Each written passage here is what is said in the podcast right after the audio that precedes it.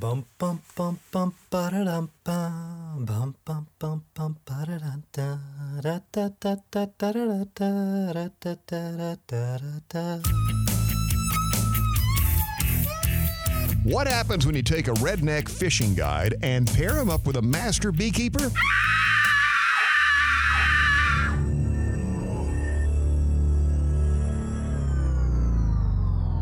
Welcome to this very special Halloween edition of The Hive Jive.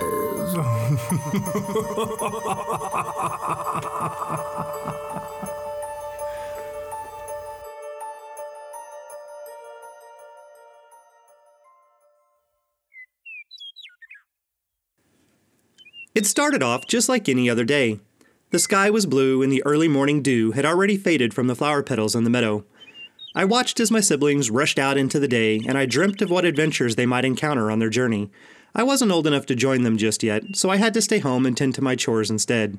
Sometimes I felt like my every waking moment was comprised of these never ending chores, but I knew that someday I would finally be old enough to venture out on my own, and for now I was left here with my fantasies. Well, fantasies and chores, that is, always with the chores. Help clean the house, help put up the groceries, help make the bread. There's always something to help with, but at least these times seem to pass by quickly when you're this busy. I was on my way to the nursery to feed my little sister when it happened. At first, I wasn't really sure, but I thought I might just be imagining things. My vision got a bit hazy, and I thought perhaps the fog of my endless daydreams had finally gotten the better of me. But then I realized the fog was real, and it carried with it a smell that I had never experienced before. I couldn't place what it was or where it was coming from, but it was overpowering as it encircled me, drowning out everything else in its presence. I thought I saw one of my sisters rushing frantically about. She seemed to be trying to tell me something, but no matter how hard I tried, I couldn't hear her. I started to feel anxiety rising inside of me, and I tried to cry out in response, only to find that this odorous fog was isolating my senses and robbing me of my voice. Is this what had befallen my sister?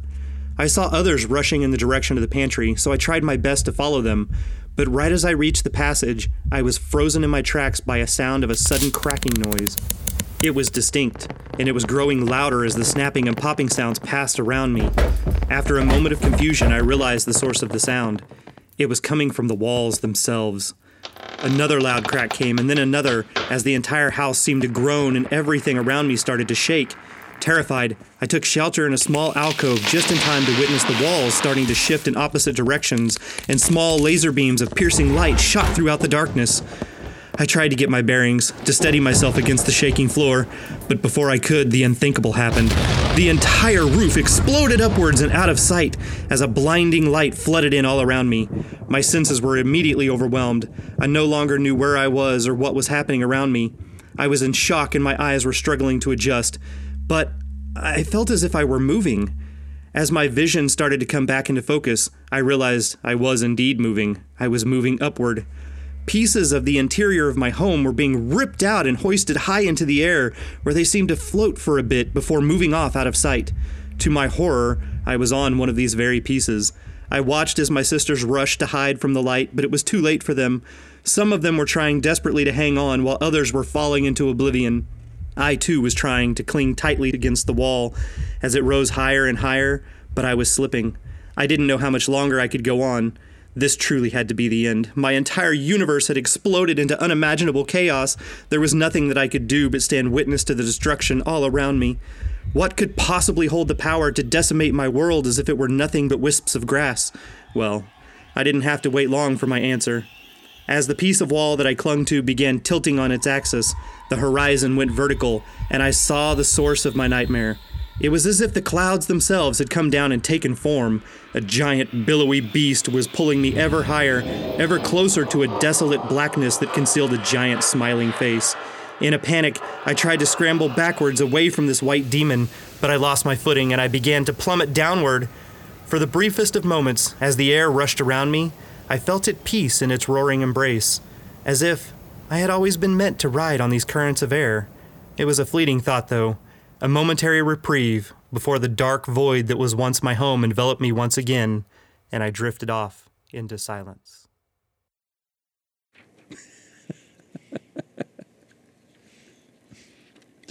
You read too much. What's his name? The the the, the writer, the uh, uh, horror writer, uh, Stephen King. Stephen, well, Stephen King is a horror writer. yeah, Stephen King. That sounds like something he would have Pet Sematary or something. You did good. That's good.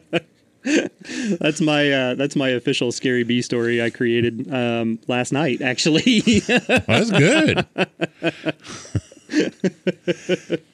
Well, I've been thinking of mine. I didn't write it out down though. I'm just gonna keep it in my head. oh, I had to write that down. There there would have been no way I would have messed it all up. Well, I'm gonna probably mess mine up. Mine ain't gonna be near as precise and, and clean as yours is.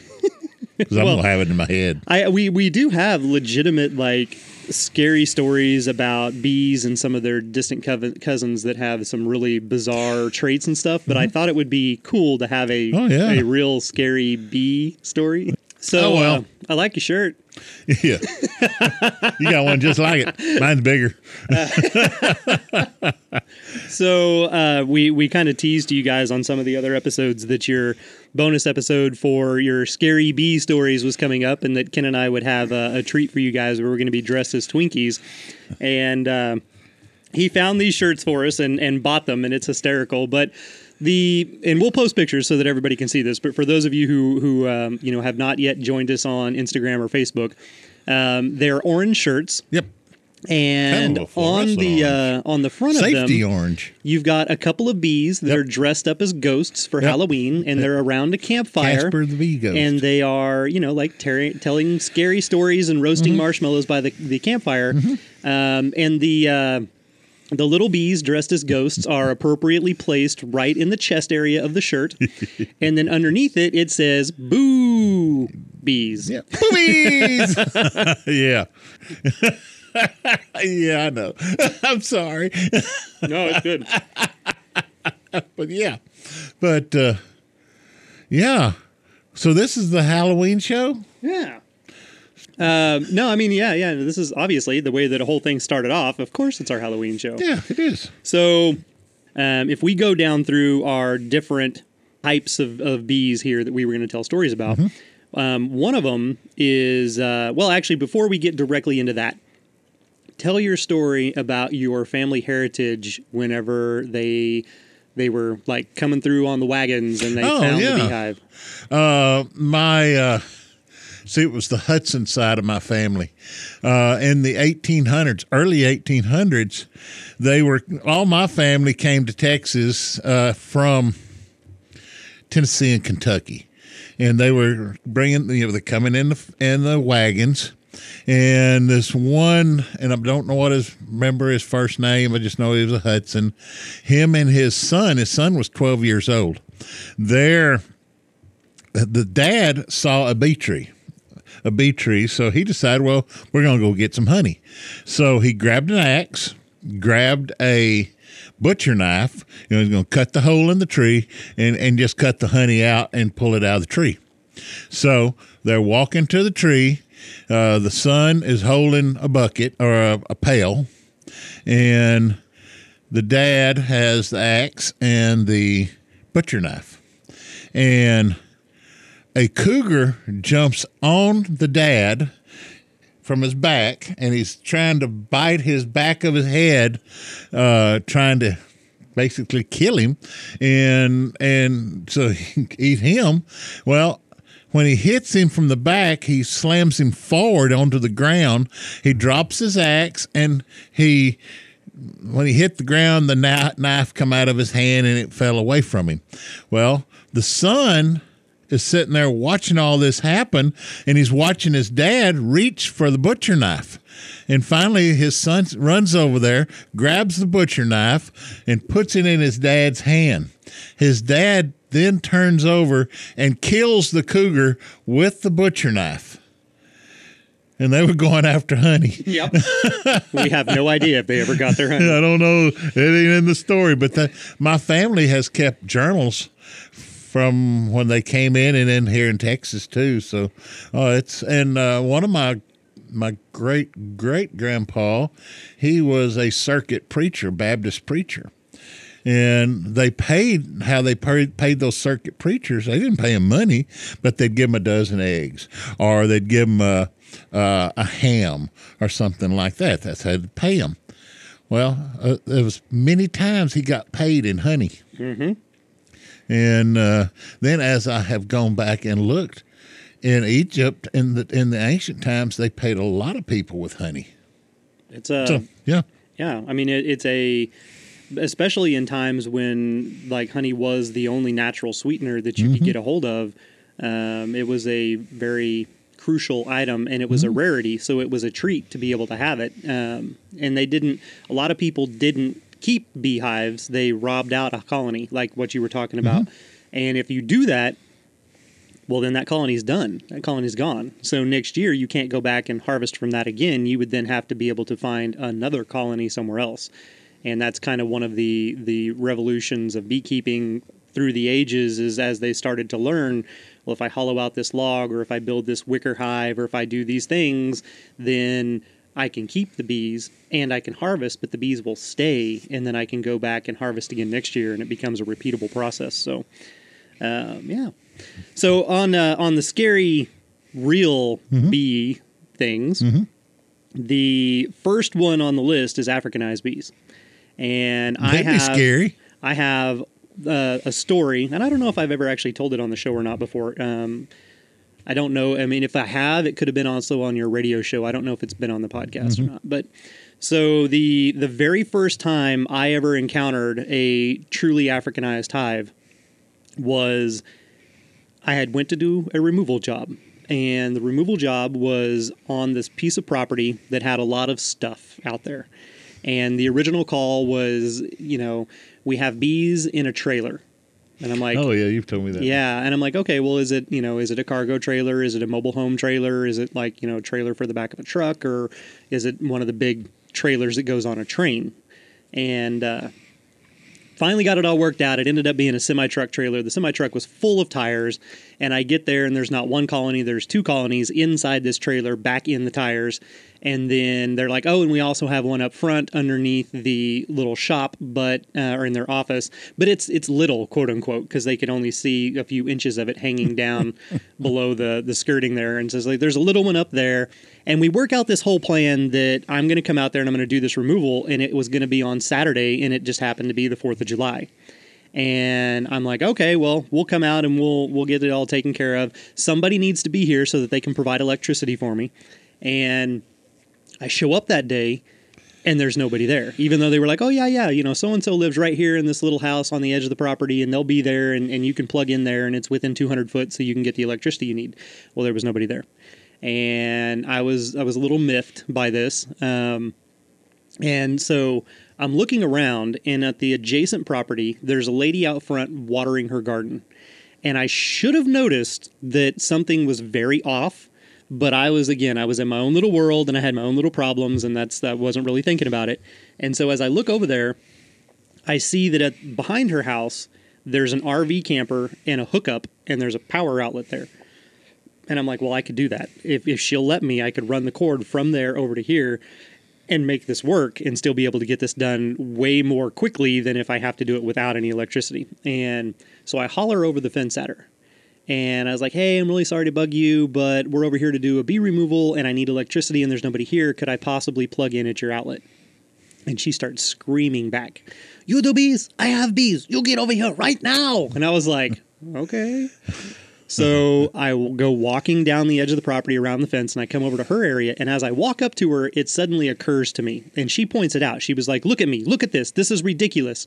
She has on a hat, glasses, a scarf, long sleeve sweater, gloves, pants, and boots.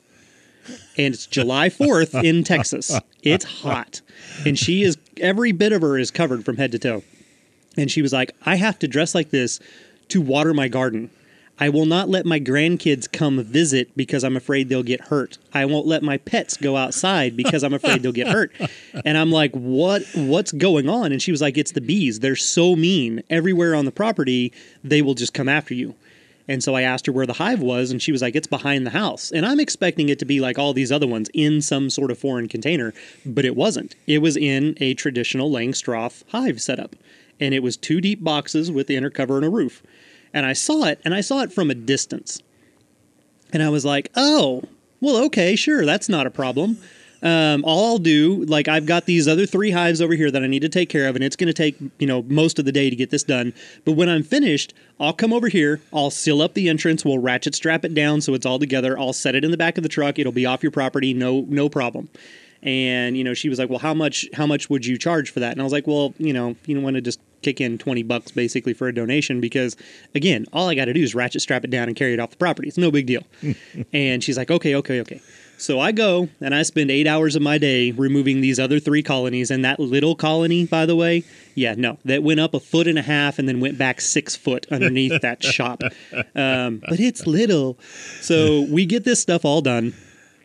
When you're underneath a building doing removals, it's the worst possible. I, I will I almost. I will start off at like my cap for any residential job. I will start at that and go up for anything where I've got to crawl underneath a house or a building because it, it just it's not fun. You're in a tight enclosed space. So here, here's And a a bunch of scary mean yeah. bees. Here's a scary story for you. Just no matter what, if you're claustrophobic in any way whatsoever, this will give you nightmares because you're laying on your back. The bees are barely a foot above you, directly in front of your face. They're mad at you, and everything that you do is falling directly on you, including the bees and the honey and the comb as you're trying to cut stuff out. So then you're covered in sticky goo, but you're laying underneath the trailer house in the dirt in ants. And now the ants are crawling up through the holes in the suit and they're trying to get the honey, and you're moving, and so they start biting you. And then there's also the thought of there's probably snakes and rats under there with you as well. So yes, that's not the scary part of the story, but that's just why I hate doing things underneath the building. It's just not fun. Oh. So I get those done. I'm not, you know, in, in the best of moods. I'm tired. I'm ready to go home. And we go over to the lady's house and we pull up and I back the truck up uh, probably 20 foot or so from How many hive. bees come after you? All of them All of them. all of them. um, back the truck up to the hive, and I got out. And my plan was like, I didn't have anything else with me at the moment except for duct tape. So I was just going to tape the entrance closed, and then we'd ratchet it down and call it good. I took the duct tape and I pulled about a foot of it off, so it went whoosh, Here they come. exactly 20 foot from the hive, and all I did was unroll tape. And they came out of that. By the way, that hive did not have one entrance; it had like seven. And they chose five of those entrances, which were which were rotted holes, because I had never gotten close enough to truly see this. But they came out of it like black tentacles. It looked like something out of a cartoon. Solid black tentacles came out of this from these different places, and they all plowed and funneled straight into my face. Now, Right into the, the black. I had I had my suit on exactly. Thank God. But they hit the front of that mask, the veil, the blackness. They hit it, and then they just covered. Let's just smack the mic. They covered my entire body, and I stood there and watched as my whole suit turned black, and I was like. Oh my god! Oh my god! And then I'm like, what do I do? What do I do? And I'm I'm starting to panic because I can't see me. All I can see are bees, and there's so many bees on the front you can't see out, and they're Uh-huh. all trying they're to all wanting to sting. get in. Yeah, they're all trying to sting, and you can actually see little droplets of venom. And the smell was so overpowering, it actually started to make my eyes water and my throat kind of burn. I mean, there were that many bees. What? And I was like, oh my God. And so I've got one voice in my head almost turned into like Finding Run! Nemo and Dory, where it's like instead of just keep swimming, it was just keep breathing. And then the other voice is going, It's okay, it's okay, it's okay. They can't get you, they can't get you. You're in a suit. And then the other one over here is screaming, God, I hope they can't get me. and so I'm like, All right, I'm gonna have to I'm gonna get in the truck. And this is one of those things that like we try to teach people, but it's very, very, very contradictory to your own safety, your your internal internal flight or uh, fight mechanisms. I'm covered in bees, hundreds of thousands. Don't is- get what it felt like, right? But I, it, it, you know, we're talking. There might have been sixty thousand bees in that colony, but they were all on me. Yeah. And it feels like it's millions at that point, you know, but it's it's it's no more than any regular colony. They're just Mm-hmm. all mean and they all come for you instead of just a few guards. So I get in the pickup, roll the windows up, crank it on high, crank the AC on high, and they all start leaving me and going to the glass. And so once they're all over all the windows, well, then I crack the windows a little bit and I let them start coming out and they start kind of thinning out. And I do that until it gets to the point where it's mostly toler- tolerable. Mm-hmm. And then I'm like, all right, well, I can't do anything There, there's nothing I can do to that hive. It is so rotten. If I tried to ratchet strap it and pick it up, it's going to fall apart. I'd never be able to close up all the holes and entrances. Mm-hmm. So I'm going to have to come up with a plan B. And that's going to be come back out with new equipment, completely disassemble it, you know, put everybody on notice. But I also cannot go to this lady's front door and explain to her what's happened because I'm covered in bees and I don't have her phone number. I didn't bother to get that in the middle of all this. So I have to just leave. And when I left, I left like a bat out of hell. I pulled out onto that dirt road. I rolled every single window down and I just floored it. 80 mile an hour will suck a lot of bees out Oh, of your yeah. truck. Um, so that is that is my true encounter with Africanized bees, and that was the first time in the years that I've been doing bee removals and stuff. We're up to four truly Africanized colonies, and and we touch like minimum 200 average colonies a year. So that's not it's not a lot, and that's No. why a lot of times when you hear like we were saying earlier, you hear oh they were Africanized, not necessarily. And I, I told you on one of the other episodes, I think you don't you can't actually know that unless you send that bee in and have it dissected. Right. And when they dissect it and they go through and they look at it, they measure the segments of the wings and the legs and different body parts.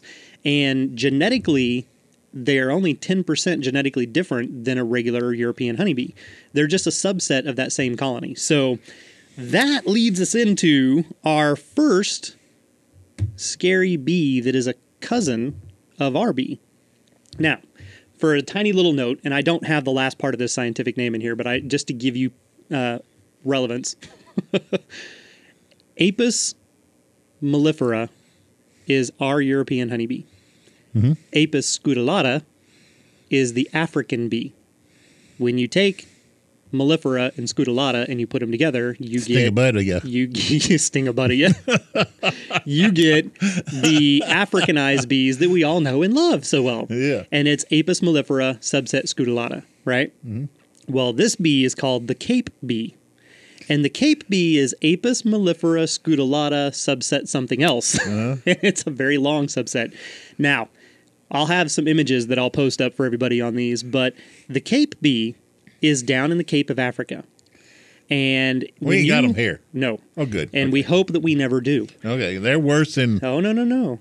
You take this bee and you put it beside a European bee and an Africanized bee and have a Cape bee on mm-hmm. there. You'll never be able to point out what is what and who is who. Mm-hmm. The Cape bee looks just like all the rest of the uh, the honeybees, the Apis mellifera bees. But the deal with the Cape bee is that in a normal honeybee, if you take the queen away from the colony and that colony goes laying worker, that worker invigorates its ovaries and starts laying eggs, but it doesn't even have the organs to mate. It's not physically possible for it to do so. So those Right. eggs will never be fertilized, which means they're going to be an unfertilized egg, which is a haploid. And haploid means it's only one set of the genetics. In a normal situation, that becomes a drone, and you end up with a drone laying colony or, or laying workers, right? Well, the Cape bee throws this bizarre little wrench in the works because the Cape bee has figured out that if it needs to in dire straits, it can actually fuse part of its pronucleus and its polar body with the haploid egg to make it a diploid egg, which is a fertilized egg. really. But since how instead of half the genetics coming from you know the mother and half coming from the father, since how it is fusing this in from the mother, it is literally a 100% genetic identical duplicate clone of itself. So it can Wow. clone itself and go and start laying these fertilized eggs that will emerge into other female worker bees that have the ability to lay female worker bees that can lay female worker bees. And it, it starts this cascade effect. So it is the exact same scenario as a laying worker colony laying drones. And then the colony dies out because the drones don't forage, they don't do any work, they don't guard, and they eat Right. you out of house and home. Well, here's the reverse of it. This colony lays female workers that all seem to think that they should be queens, but they're not because they've never mated. And so they all try to go and start laying, and nobody does any work because they all think they're queens. And so the colony will still crash out and die. So the problem with this is is that these bees can invade and become a parasite or parasitize other colonies. And they do that because they may get into that colony, and as long as that colony has a strong female presence in there, a strong pheromone from the queen, mm-hmm. a lot of times these bees will never really activate. But if they do, if they do get into other colonies, that colony will crash because they will go through and they will start laying eggs and then they could outcompete the queen and, and more of the babies that are being born are not going to do any work and not be true workers and everything falls apart. So beekeeping community, uh, you know, alerts is pray to God that the Cape bee never makes it out of the Cape of Africa because if it does, it could decimate beekeeping as we know it. Wow. So Wow. that's that's a, a scary story on a cousin Yeah. of our honeybee. Yeah. And that's that would not be a fun thing to, to end up happening. No. They think that the reason that the bee evolved this way was because apparently all of the bees have the genetic capability to do this. Mm-hmm. But it's such a small, like one in a thousand or more chance mm-hmm. that it doesn't ever really happen. Or if it does happen, that bee never gets to the point where it feels the need to do this. But in that specific region, it is extremely windy. And they, they have theorized in the little write up on this that there's a high probability that when the queen leaves to go and mate, she never makes it back due to the wind.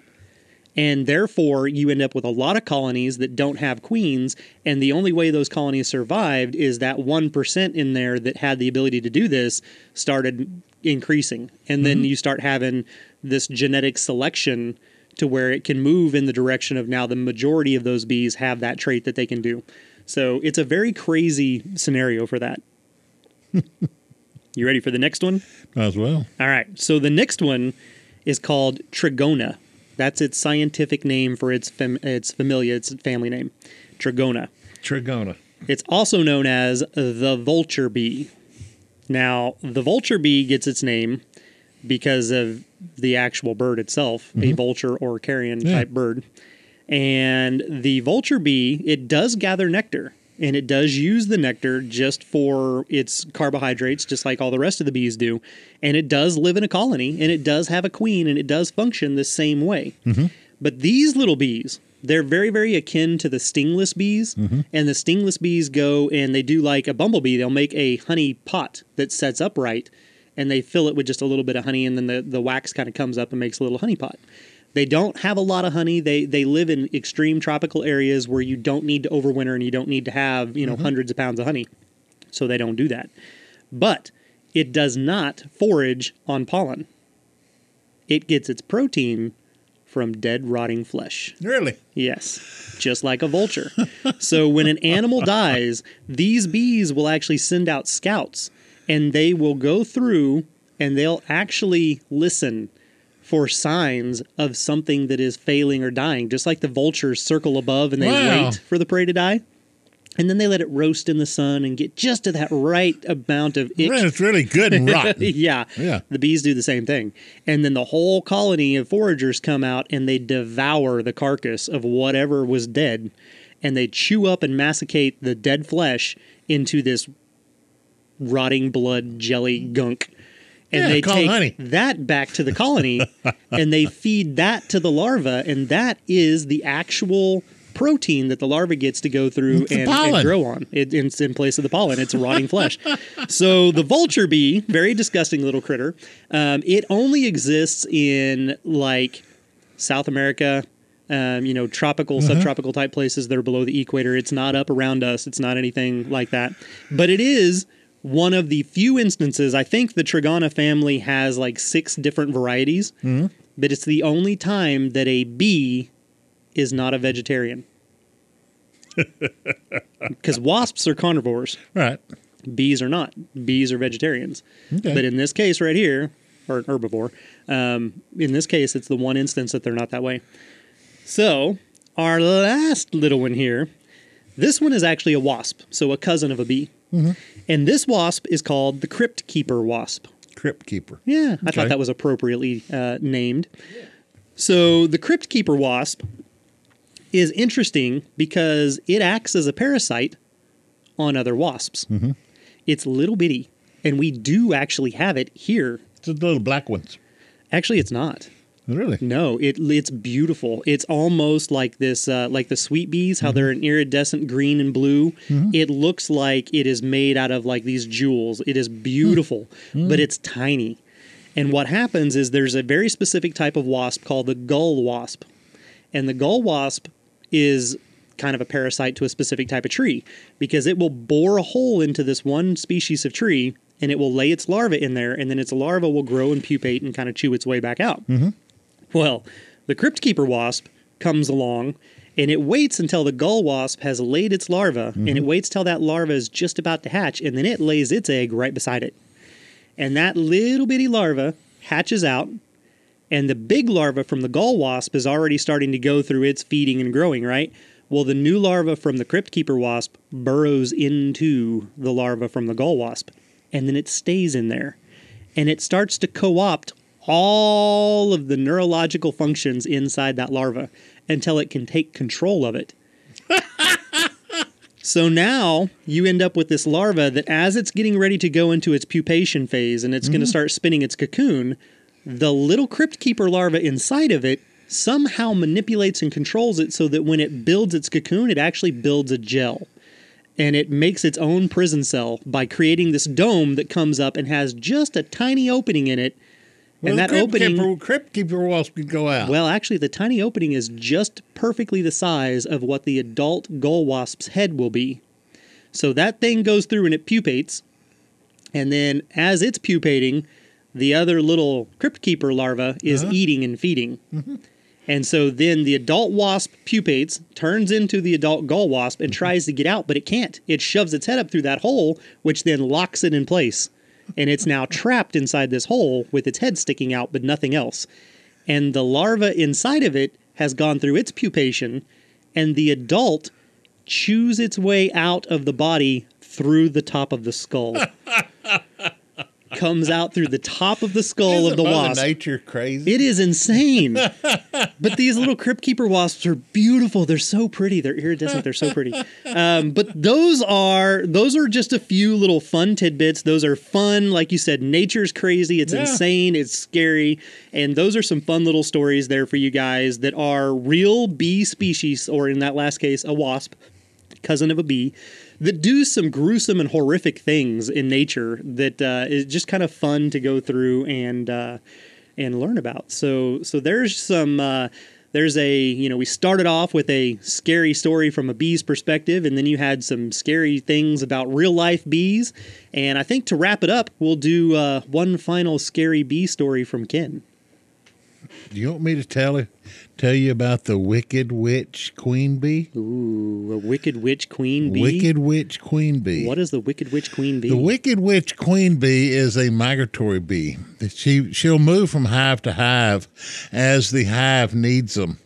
And what happens is if the hive is in has a bad beekeeper, it's not taking care of the bees, they send messages to the wicked witch queen bee to come. So the wicked witch queen bee comes in and the the beekeeper that's not taking care of the hives then she comes in and justifies for herself. Okay, yeah, he's not doing what he needs to be doing. So poof, she turns him into a drone bee. what? Yeah. And what's crazy about this one, a lady told me about this. She was she went in and opened up the hive, took care of the hive, and she was cleaning everything up and a head of a drone rolls over that had the little cap of her husband who was the beekeeper on the head of the drone. No. Oh yeah. Well, you think about what is it what do the what does the hive do when the drone returns? Yeah, well, if the drone is unlucky and it's there this time of year, it's it's bye bye. Torn all to pieces. That's right. So, so you always the moral of this story is always take care of your bees because you never know when they call the wicked witch queen bee in to take care of the beekeeper. Hmm. I don't know. We should teach that to the little kids that want to get started in beekeeping. yeah. Now, work. if you don't be good to your bees, the wicked witch queen bee is going to come along and she'll turn you into yeah, a drone. turn you into a drone. Now let's learn what happens to drones Yeah. in the fall. well, we appreciate everybody tuning in for our special Halloween scary bee story bonus episode. And, And you can see uh, our boobies after a while. oh my god. Leave it to Ken, everybody. Leave it to Ken. we'll post a picture of our um, Boobies. our B shirts, our B shirts, our Halloween B shirts. We will post a picture of those bee shirts, and the bees are dressed as ghosts, so they say boo, and they're bees. Boobies. Um, we'll post that for everybody to see. But we hope you all have a great Halloween. Uh, you know, go get yourself a little scare, but ultimately stay safe. And until next time, Be good. behave. Boobies.